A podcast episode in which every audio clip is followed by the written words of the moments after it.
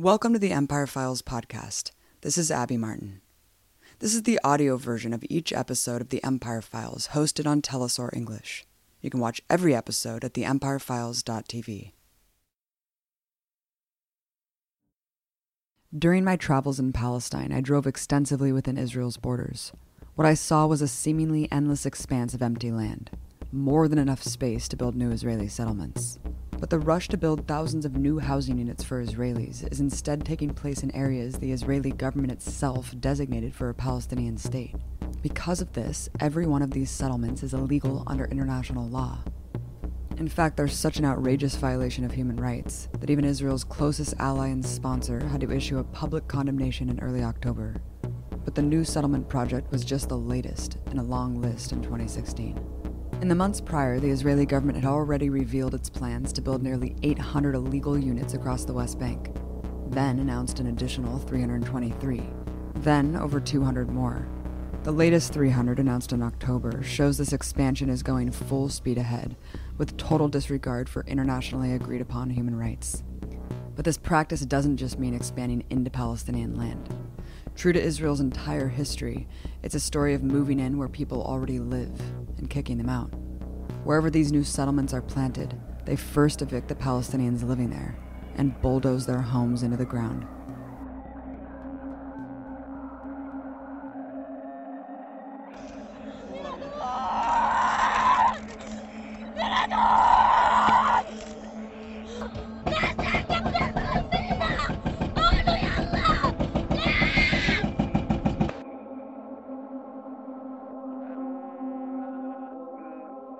In the past 10 years, the Israeli government has seized and demolished over 1,100 Palestinian homes in the West Bank, leaving over 5,000 people homeless, half of them children.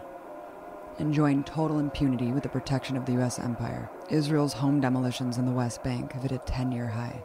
Over 200 homes have been demolished in 2016 alone, leaving 800 people homeless, 400 of them children. Many hundreds more have orders to evacuate their homes and businesses for demolition. I saw one Palestinian shop that was bulldozed by the Israeli military just the day before. Every home and business in this village is slotted for the same fate. Adding to the cruelty of this practice is how home demolition orders are actually issued to residents. Kasai, an expert who works to delay home demolitions, explains. The issuance, uh, issuing the demolition order goes through the ICA and the Israeli court system. However, this is not the interesting part about it. It's the way they're handed over to people. So when you say it's like it's not like subpoenas, for example. Speaking to American crowd, you know, subpoenas have to be handed to a person and they have to state their name, saying "This it is me," and here you hereby have been served.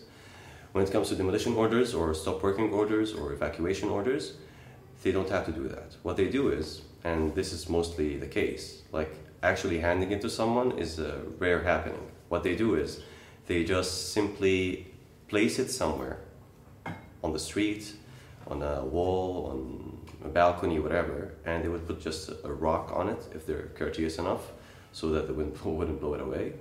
And then they would come like 10 days after and start demolition. So the people say, hey, we were not given a heads up. No, we did. We, we gave you a heads up. We gave you a stop working order or demolition order. But they never got it because it was placed in a place where it's practically impossible for the owner of the land or the property to find out about it. What is the process to delay demolitions and how successful is that? Now, the legal way of handling it, and this is what's being done by many legal organizations aiding the farmers and the residents, is the moment you receive a demolition order or a stop working order, you immediately start with the process of the licensing. So while that is happening, by law, the Israelis cannot demolish until there is a sentence in a court. And we keep on going with uh, appeal after appeal after appeal to stretch the periods until the demolition actually takes place. Now, this is the only resort we have, it's just stalling in courts, like trying to use the Israeli system against itself. But in the end, no matter how much we stall, the structure is going to be demolished. Now, if you're lucky, you're talking about something small. But most of the cases, you're talking about a home, not a house, a home where people live, families, just on the street. Villages all across the West Bank have new settlements encroaching on their residents. Instead of building in the acres of empty land, they move in right next door and expand into Palestinian neighborhoods. This is the Palestinian village of Walajah. Less than 100 meters away is an illegal Israeli settlement. Most of the original Palestinian residents have been kicked out to make room for the settlers and now languish in nearby refugee camps. Again, these settlements are illegal because they are in the areas that Israel itself has agreed to for Palestine, which it claimed could be a future Palestinian state. We showed you how war and colonization reduced Palestine mainly to the shrinking West Bank. But inside this area lies another story. A mass uprising against Israel's brutal occupation led to a peace agreement in 1993 known as the Oslo Accords. But the supposed path to a two state solution instead entrenched Israeli occupation and expansion. As part of the Oslo Agreement, the Israeli government insisted Palestine's West Bank be divided into three separate areas of control Area A, Area B, and Area C. Area A is the only area where Palestinians have any sort of sovereignty, Area A means it is under civil and security control by the Palestinian Authority, or PA, widely considered a mere proxy occupation that closely collaborates with Israeli forces. These small islands of territory are less than 18% of the West Bank. Most Palestinians must move between these pockets to get to work, school, see family, a doctor, and everything else people do. This means passing through long, dangerous military checkpoints, where they are often harassed and brutalized. Leaving Area A brings them into Area B, which is 22% of the West Bank. Area B means the PA has control of civil society, but security by Israel. This means total occupation by the Israeli military, with non stop, random checkpoints. This is where the settlements in question are being built, in Area B, as opposed to Area C, which is most of the West Bank, around 60%, containing the vast majority of the West Bank's resources, including water. Area C means it is under total Israeli control. 99% of it has been formally seized by the Israeli government. Israeli soldiers and towers are everywhere. Over 350,000 Israeli settlers have already moved in. Most of the demolitions in like uh, a reasonable world should be in Area C because this is where the Israelis have the administrative order over licensing. But recently we've been hearing a lot about demolition orders being conducted in Area B which is not only illegal but outrageous because they don't have the authority to do that there. Not that that have stopped the Israelis before, like legalities, but it's still a shocking thing that has been in the picture right now. Here's how it works a Jewish settler from anywhere in the world, many of whom are born and raised in the United States, can plant a trailer home on the Palestinian land. They often choose the top of a hill overlooking a Palestinian village. Though illegal under Israeli law, the Israeli government will hook that new camp up with electricity, run pipes for water, and build settler only roads for them to travel. The Israeli military also deploys soldiers and sets up a military outpost for so called security. To kick out the Palestinians who live there, the settlers carry out acts of harassment and outright terrorism. The Israeli military not only protects the settlers, but also carries out their own attacks on the village and serve the official demolition orders. The Palestinian villages are razed, and the settlement grows into a fortified, walled off monstrosity. Signs marking the settlements in Palestinian territory bear the ominous image of a howling wolf at their gates. The Palestinians have very little legal recourse. It's a practice, it's a systematic punishment system. The moment you, we have many um, stories about people who have, for example, settler attacks at their homes and they go complain to the Israeli police because they're Area C. So as a punishment for them for complaining, now many of their rights are taken away from them. For example, you have people who live in Area C and uh, or even Area B, but uh, filed a complaint, and they're in their 60s. So by Israeli regulations, they're allowed to enter Jerusalem without any kind of permits, knowing that Jerusalem is actually in the West Bank. Mm. So many of them sur- surprised to see that when they try to cross, they tell them, no, there's a standing lawsuit against you or you're involved, let's say, you're involved in a lawsuit, so you're not allowed to go to pass until the issue is resolved. And we know that the issue is never resolved because it's always against an unknown, against an anonymous uh, perpetrator. So it's a permanent punishment, making him an example for anyone else. Like if you want to complain, not only nothing will happen, something bad is going to happen.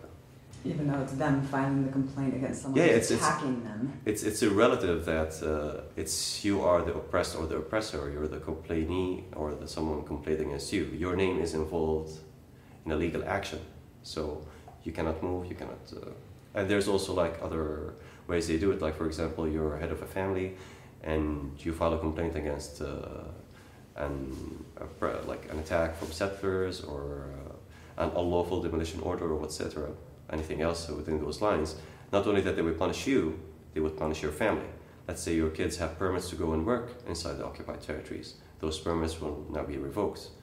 So it's not just punishing the person, but its entire family and making it clear as an example for other people do not attempt to do what this person or this family did. Because I, one of the most uh, shocking things to me being here is seeing not only the illegal settlements, of course, that we all know about, but the illegal outposts that are actually illegal under Israeli law, not just international law. Can you talk about what these are, how the government helps aid and abet them? As a Palestinian, I can tell you all settler, like all settlements are illegal. Mm-hmm. They're established in the West Bank, and this is supposed to be the future Palestinian state. So any expansion and change in the demography, that's illegal. Now, when you're talking about illegal outposts that are even illegal by the Israeli standards, let's say there's this huge settlement, let's say Bracha, okay? Uh, a few settlers would move to the next hilltop and set up a caravan and that caravan becomes two. And then those settlers need protection. So a military outpost is built right next to it. And that becomes a seed for a new settlement that's going to take that entire hilltop. Give it a couple of years, and that becomes a legal settlement. But, and notice that even those are illegal, somehow they manage to get power cables stretched for them from the main settlement that they emerged from. Water lines, roads are being opened for them. After years of operating illegally, even under Israeli law, many of these settlements are rewarded. Over one third of these unauthorized settlements have been retroactively legalized under Israeli law. One Israeli settlement researcher described We see it as a very gradual move toward annexation. Annexation means absorbing West Bank settlements into Israeli borders, dispelling the claim that Israel desires coexistence with an ever shrinking Palestinian state. One of the hotbeds of expansion and settler violence against Palestinians is in the town of Kusra, which is split between areas B and C and has already lost half of its land to settlements. Settlers have damaged or burned hundreds of olive trees, killed dozens of sheep, torched cars, and have set fire to a mosque in dozens of attacks over the years. Ibrahim Wadi has been the mayor of Kusra for more than six years. I spoke to him in his office about the continued assaults against his village, flanked by a developed settlement on one side and a growing outpost on the other. Kusra is surrounded by Majdaloon settlement, which is also the main entry into the town. In the south, are also settlement outposts, such as Esh Kodesh, Kida, Abed al Al, Shino, and Shibat Rahim. In the past six years, Kusra was subjected to several attacks, most of which were from this outpost to the south, which is Esh Kodesh. The settlers from Esh Kodesh burned the Al Nurian Mosque of Kusra. They burned many vehicles in the eastern area. They also would kill the farmers' sons in the town. There are lots of farms with olive trees, which they destroyed, as we see on this map. We also notice in this image they destroyed more than 2,728 olive trees in the past six years. Kusra used to live as a stable rural setting, far away from settlement issues and the violence of settlers. But in the past six years, settler violence has intensified, which has led to the deterioration of our economic condition and the psychological condition of children in the town. The settlers are groups who are outside the law. In the partition of our town, it was partly in Area B and partly in Area C. We note that parts of these lands occupied by the settlers are in Area B. These lands are supposed to be under absolute Palestinian control. This is indicative of the double standards of Israeli law and also the Israeli police. They chase after the farmers and distribute evacuation orders, such as this order on this farm. The chief inspector pursues the people on the premise that they are in Area C, under Israeli control. But this is Area B, which is under Palestinian control. In the town of Kusra, we are now living in a state of chaos, outside the law, outside human rights and the rights of man. Majdaleen settlement has been in the town of Kusra since 1971. This settlement, according to the classifications and known criteria, is a legal settlement. But in the past few days, it has started expanding into Palestinian land, along with the expropriation of many assets to expand this settlement. At the same time, they keep us from entering our farmlands, which are near the settlement. The attacks on Palestinians also target one of their major sources of income olive trees. The olive tree is not only a symbol of Palestinian life and culture, but families also depend on olives for their livelihood. Over 30% of their olive trees are behind Israeli security fences. And in the past 40 years, over a million olive trees have been destroyed in Palestinian lands. The olives in this land have been there from before the occupation. How are we to get to it? It poses a danger to the citizen's life to leave Kusra to come to this land near Esh Kodesh. He needs to be protected from the settlers' attacks. In addition, the Israelis determine the work hours for our harvesting work. It is not allowed to start before 9 in the morning and continue after 4 in the afternoon. With us, harvesting the olives starts at 7 a.m. and ends at 7 p.m., so this presents us with a problem.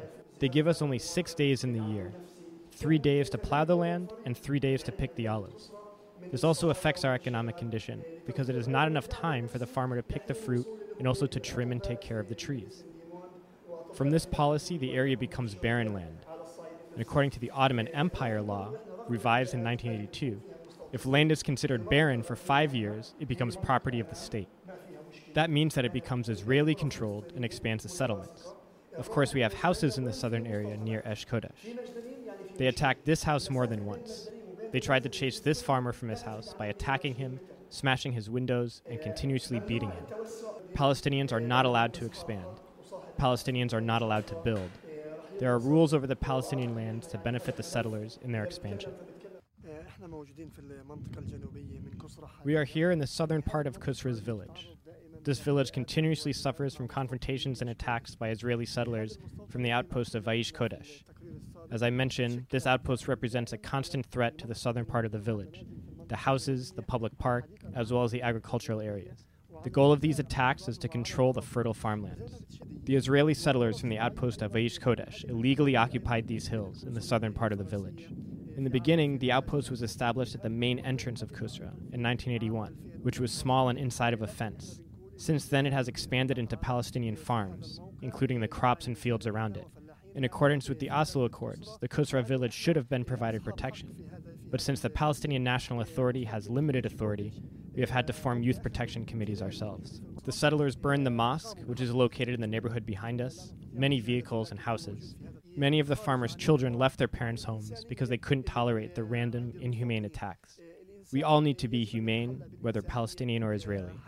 We all should respect each other and our neighbor.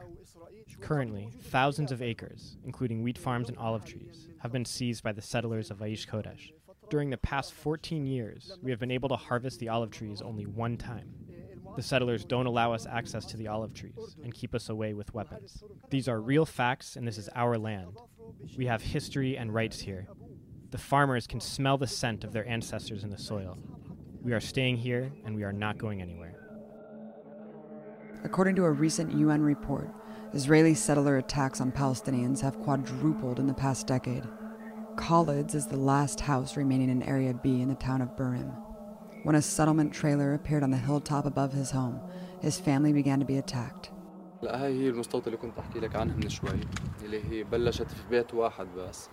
This is the settlement that I was talking about a few minutes ago, which was started by one house only. And as you can see, it started to expand until it included many houses. They started to encroach on the land next to them. You see the houses over there started expanding slowly downwards, little by little, expanding, trying to control the mountain as a whole, and trying to take control of the village in general. Due to this situation, we were forced to put protections on the windows in order to prevent them from breaking them. It's also possible for them to come from this direction, make a turn right there, and come straight towards us from that direction, and from this direction they come down as well. Basically, they are able to come from all directions. They say they control the whole mountain so they can come down from any direction they want. They can come down from there, from there, from there. They come down from there, from there, from there. So we are in a situation where if they came down, it's hard for us to see them. Even the cameras can't spot them well because of this hill present right here. We get caught off guard when they arrive while we are in the house. Out of nowhere, we begin to hear the rocks. We come out here and we see them standing right there, like 15 of them. We suffer continuously from the attacks by the settlers. They throw rocks at us and other similar acts of sabotage to cause us harm and damage. We face daily harassment from the settlers in order to force us to leave our homes. These repeated attacks occur constantly and are brutal. On several occasions, they tried to burn our house, and one time they burned our car. Can you tell me more about how you were physically attacked by settlers? We were attacked by the settlers. I have my father and my mother with me. Naturally, one is going to be afraid for them. My parents are elderly, so I'm the one who, for example, if they attack, I will be the one who will have to face them. They will start throwing rocks, there will be clashes. You face 10 to 20 settlers who will start throwing rocks at you, and without a doubt, you will get injured. And talk about what this outpost is and how the government's protecting it. When the settlers conducted attacks against us, the Israeli army would claim it is not within their authority to protect us, and they can't do anything to stop it. However, when the settlers attacked us, the Israeli army would appear on the scene, and if any of us tried to defend ourselves from the attacks, the army would attack us. The Israeli army protects and empowers the settlers and supports their attacks against us. If we defend ourselves by throwing back a rock thrown by a settler, the Israeli army will support the settlers, and the conflict escalates to either gunshots or tear gas being fired against us. Usually, the settlers will attack more aggressively when the military is present. As long as we are staying in our home, they will not be able to achieve their goals in removing us, and that is how we are protecting our land. We will not leave our homes. We are not going anywhere. We are staying in our houses until we die. We are praying to God to solve this issue.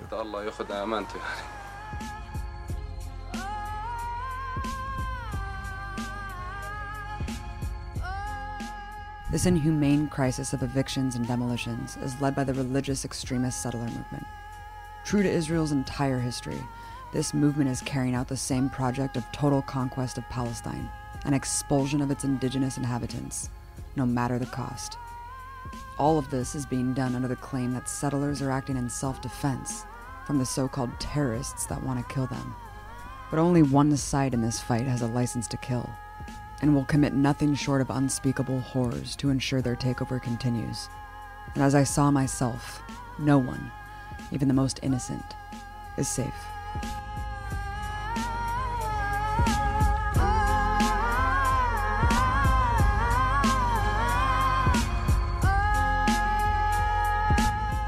Thank you for listening to the Empire Files podcast.